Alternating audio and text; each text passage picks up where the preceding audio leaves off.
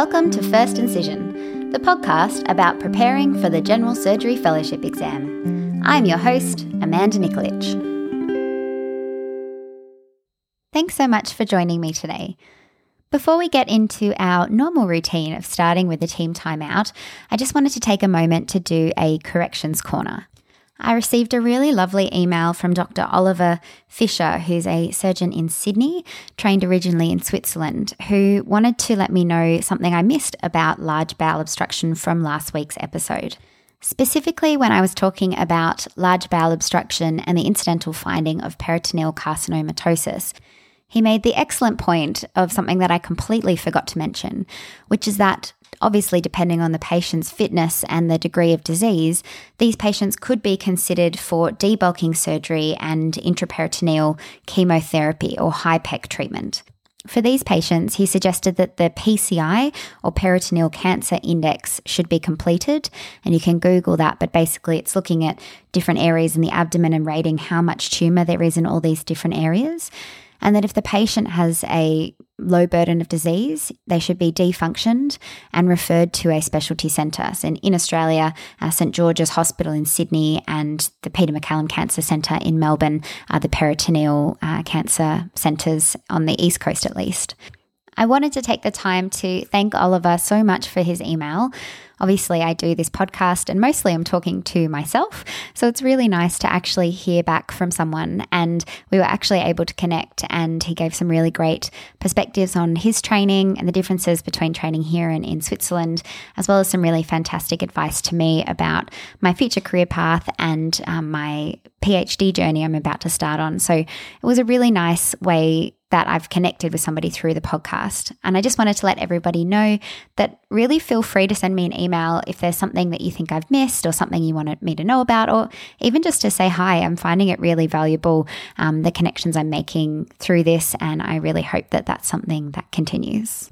Also, just to make it slightly easier to get onto me, there is now a First Incision podcast Twitter page. So feel free to reach out if you're on Twitter. It's First Incision Podcast, and I would love to hear from you, hear what you're listening to, what you're getting out of the podcast, if there's anything else that you want to hear, um, and also just to say hi.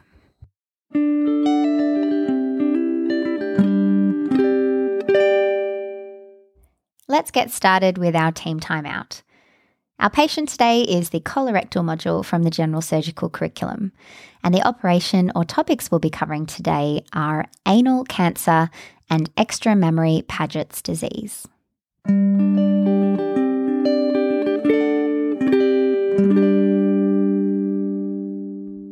So let's get started with anal cancer. Anal cancer is a common topic that comes up in the fellowship exam there's a few key things about the disease that they can ask you about, and also a nice management pathway. So let's get started with a little bit of background. So, anal cancer is pretty rare. It's only approximately 2 to 4% of large bowel malignancies. And the origin is from the squamous epithelium of the anal margin, or can also come from the anal glands or ducts. There's different types of malignancies that occur in the anus. This includes squamous cell carcinoma, which is the most common subtype. About 80% of anal cancers are SCC. Adenocarcinoma occurs approximately 10% of the time, and it's thought that this is from that glandular mucosa of the upper anal canal or the anal glands and ducts. And that's treated as per other gastrointestinal adenocarcinomas. So it's sort of considered a very low cancer. You can also have anal melanomas, which thankfully are very rare because unfortunately they are a very aggressive subtype of anal cancers and of melanomas. And other rare types of anal malignancies include lymphomas, sarcomas, and epidermoid tumours. The risk factors for anal cancer, and we're really going to focus mostly on squamous cell carcinoma for this next part of the talk, includes receptive anal intercourse, HIV, anal warts or a HPV infection.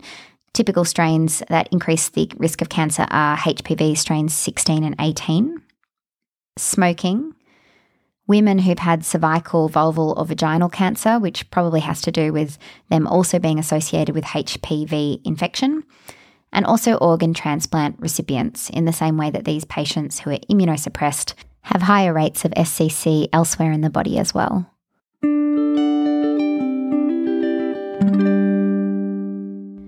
I'm just going to take a little segue here to talk about the etiology or pathway associated with HPV or human papillomavirus and how that's associated with squamous neoplasia, and also to talk about some of the pre malignant lesions that can occur in the anal canal.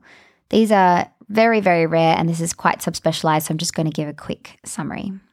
In terms of the etiology of HPV associated neoplasia, HPV infects the basal epithelial cells and it has a predilection for the transformation zone. The high risk subtypes, especially 16, 18, and also 31 and 33, uh, lead to cellular proliferation in this anal transformational zone mucosa, and that then leads to dysplastic changes. A chronic infection leads to gene dysregulation and results in increased cell growth, progression to precancerous lesions, and then on to invasive carcinoma. And this process involves shutting down P53 and the retinoblastoma genes. In terms of pre malignant lesions, you might have heard of a term called AIN or anal intraepithelial neoplasia. This is similar to the CIN pathway in the cervix and basically is graded from one to three according to the sort of thirds of depth of the epithelium that appear dysplastic. So, grade one is that the basal third is the only part that's affected by neoplasia. And this would be cells with an increased nucleus size, for example. And grade two is obviously the bottom two thirds of the uh, epithelium is affected. And grade three is that the whole thickness of the epithelium is dysplastic. And AIN3 is also known as carcinoma in situ.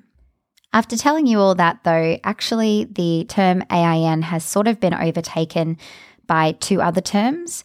So, low grade squamous intraepithelial lesion and high grade squamous intraepithelial lesions.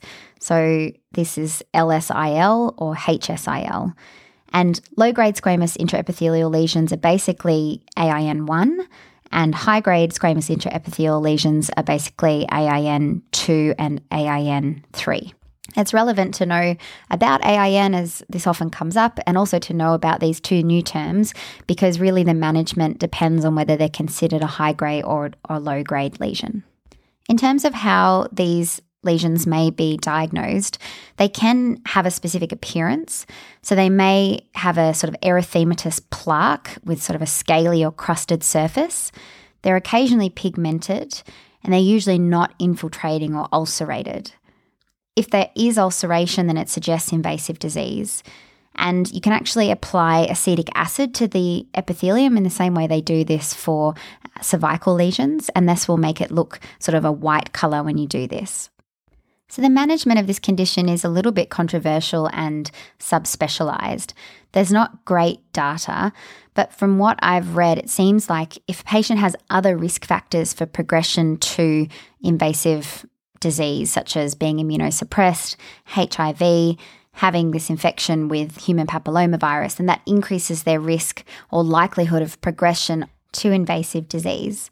And the rate of progression to cancer is low. So, a high grade squamous intraepithelial lesion has approximately a 1.9% per year risk of progression to invasive cancer. And that correlates to approximately a 10% risk over 10 years. However, if a patient has a high grade lesion and they also have HIV, that risk increases to about 30% over 10 years. So, the management of this condition does take that into account. So, in general, if you have a low grade squamous intraepithelial lesion, so an AIN1 lesion, then these patients usually will have surveillance. And that is determined by their risk. So, if they're low risk and they don't have any of those risk factors, then you might be able to refer that patient to the GP, for example, for regular clinical examinations uh, of the area. If they're higher risk, so they have HIV or they're immunosuppressed, then they will need a repeat examination under anaesthetic in 12 months.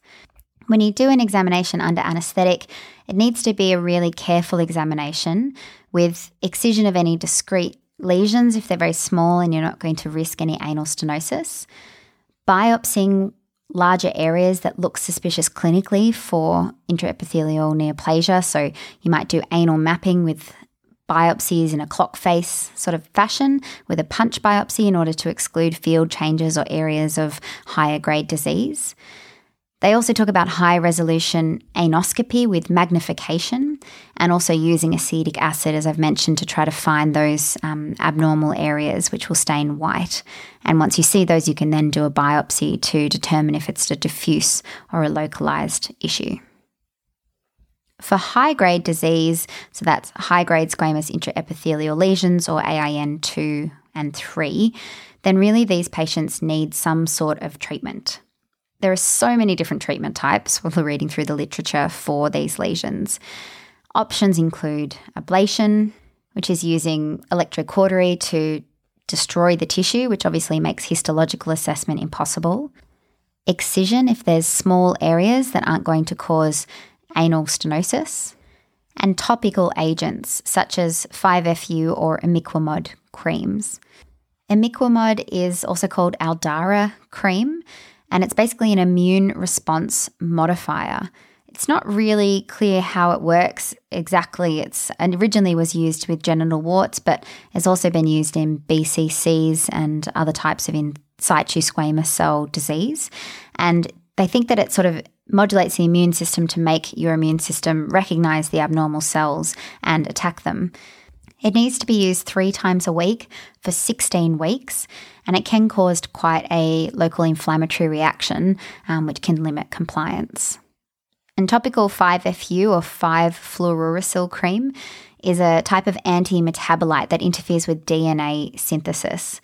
And it's used daily for 16 weeks. So, again, compliance can be limited uh, by those local side effects, with up to 50% of patients stopping treatment because of these.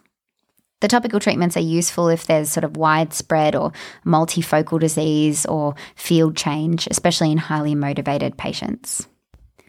A further adjunct could be something like HPV vaccination, which can reduce persistent anal infections. And whenever you're using these topical treatments, you obviously need to assess the response with regular to monitoring every four to six months with a good clinical exam, high resolution anoscopy, and documentation of the area with biopsy of any suspicious areas that come up. Also, patients with HIV or immunosuppression may need even closer monitoring than this. And it's important to remember that women need a pap smear as well because if they have HPV infection, they're at higher risk of cervical cancer.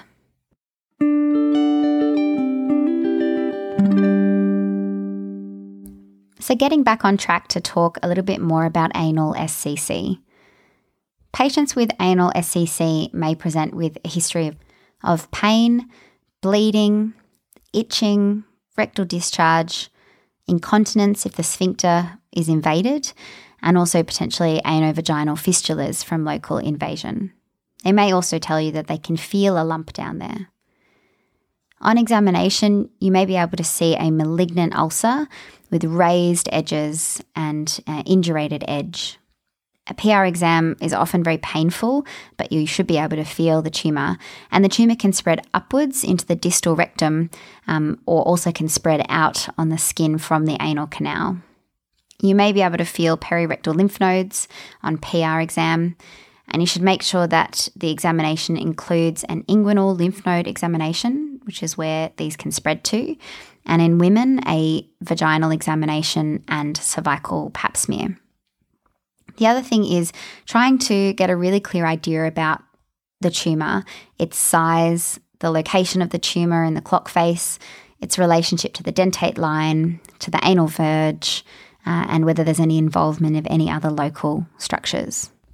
An anal SCC is considered within five centimetres of the anal verge, and tumours could also be within the anal canal, so you may not be able to see the tumour completely on spreading the buttocks, or maybe just around the anal margin, which is where you can see the whole tumour on spreading the buttocks.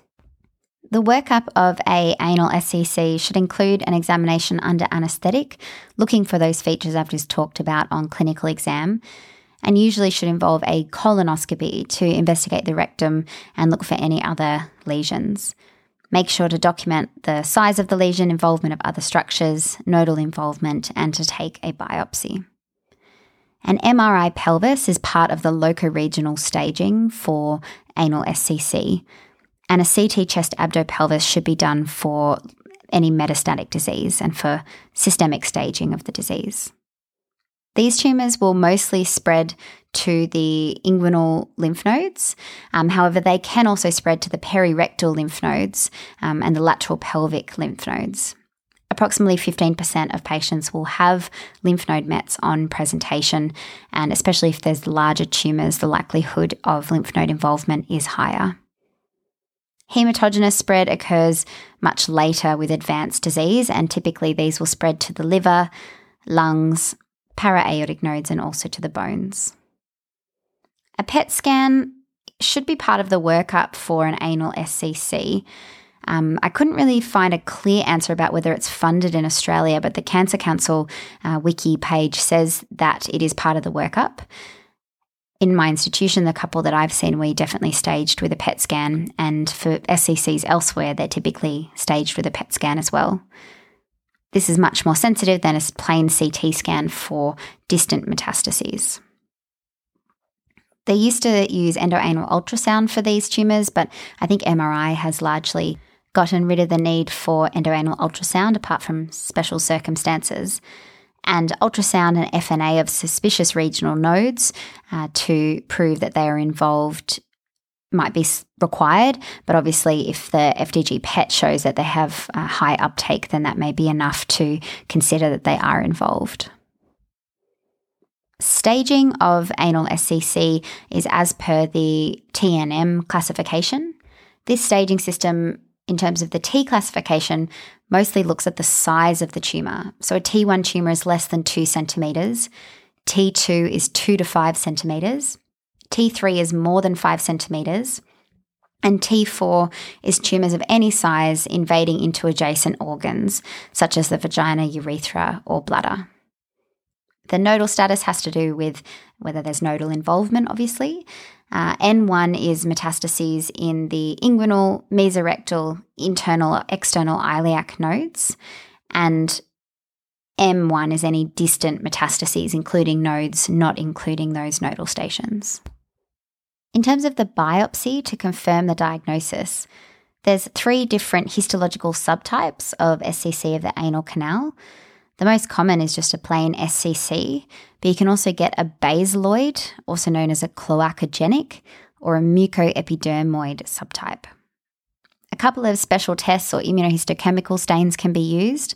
So, a P63 stain is highly sensitive for an invasive squamous cell carcinoma. And nowadays, most of these tumours will be stained for P16, P16, with immunohistochemistry, which is a biomarker for HPV infection, and that has implications for prognosis.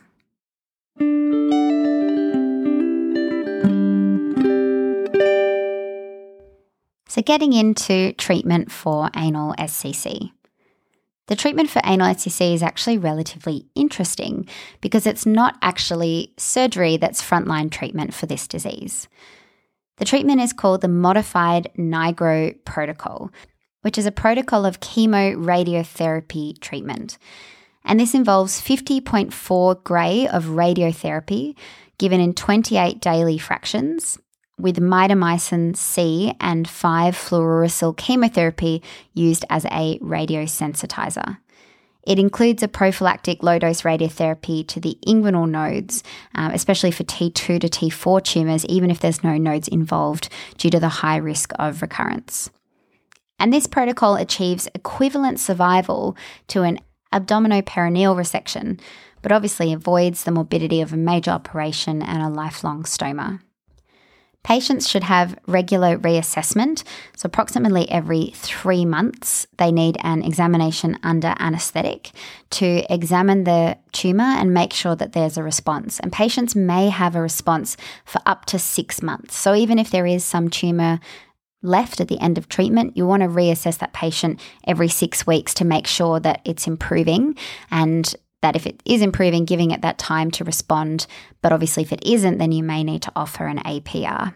and approximately 30% of patients may end up with a local failure. Complications of these treatments include diarrhea, mucositis, myelosuppression, skin erythema, and late complications can include anal stenosis or fistula formation. When talking about surgery for anal SCC, there's two main options.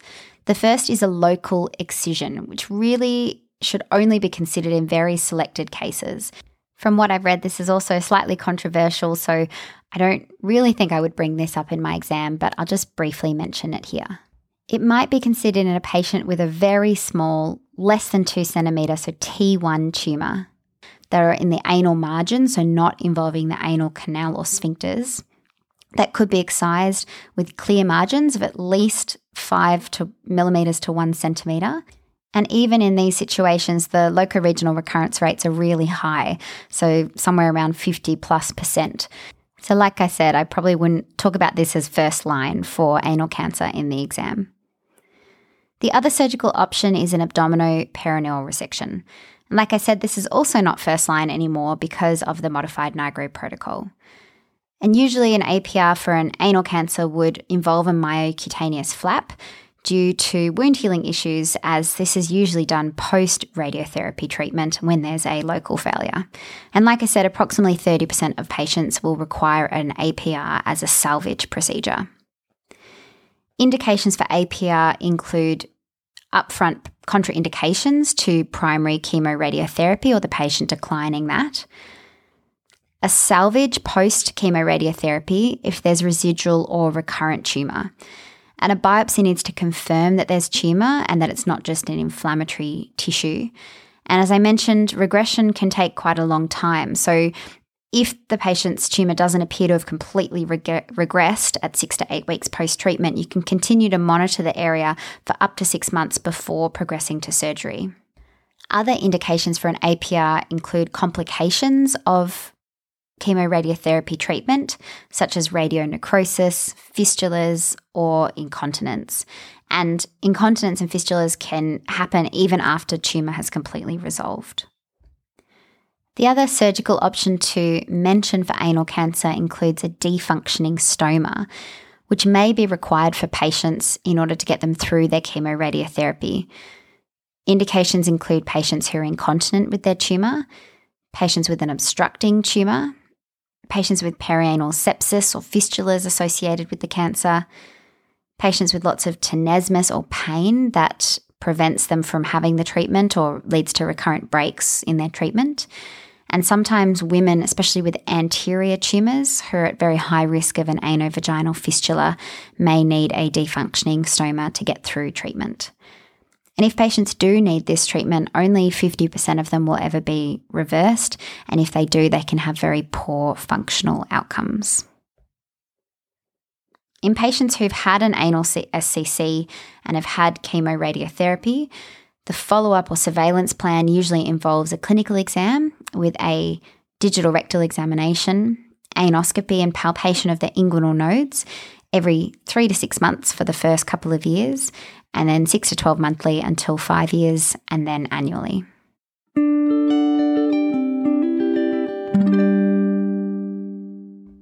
A quick chat about anal melanomas. These are an extremely rare presentation of anal cancer, with approximately 1% of anal cancers being a malignant melanoma tumour. These can be slightly difficult because they are obviously dark coloured and they can mimic a thrombosed external hemorrhoid, um, but they can also be amelanotic in colour. Their prognosis is pretty terrible, with a median survival of only 18 months post diagnosis and liver and lung metastases are common. Treatment involves surgical excision, which is the primary treatment of an anal melanoma, and options include local excision or abdominoperineal resection, with the choice between the two being quite controversial essentially what they do agree on is that an R naught resection is key to achieving the optimal survival. And there's approximately a 19% five year survival for an R naught resection, and only 6% if there's involved margins. Although there's lots of other treatments for melanoma, um, such as sort of novel therapies, um, which we'll go into a lot more when we do skin, these melanomas unfortunately respond much less to these targeted treatments and immunotherapies than normal sort of cutaneous melanomas do. So these really should be managed at a specialised centre with experience dealing with these tumours.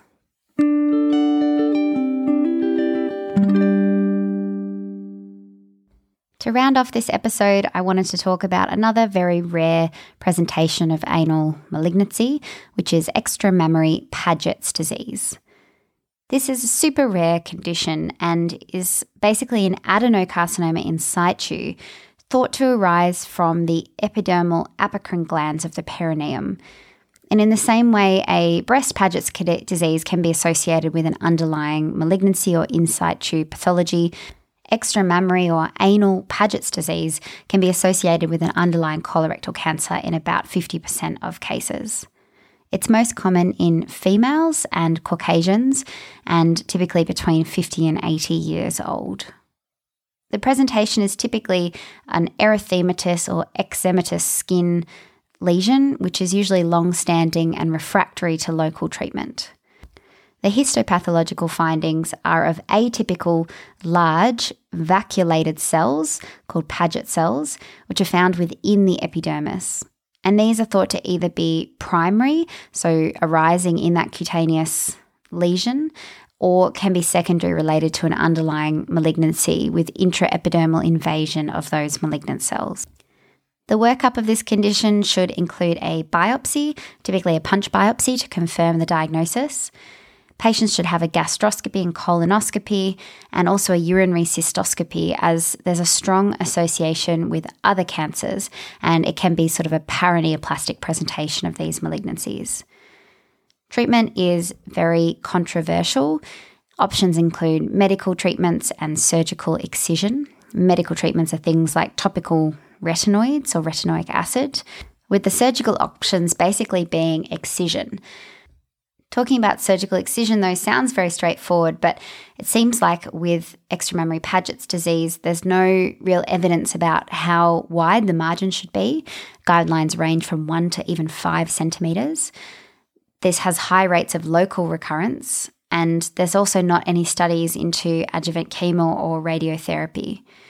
One shoot I went to recently, the surgeon described it as kind of ring barking the anus, said it should be really extensive and often requires split thickness skin grafts and obviously even diverting the patient in order to enable those to heal. Patients will often get anal stenosis, and the disease is quite infiltrative. So, even with all of this extensive surgery, you may still get local recurrence. But from what I've read, there's is really rare, and so there sort of isn't enough data or patients to study to determine what the best treatment modalities should be.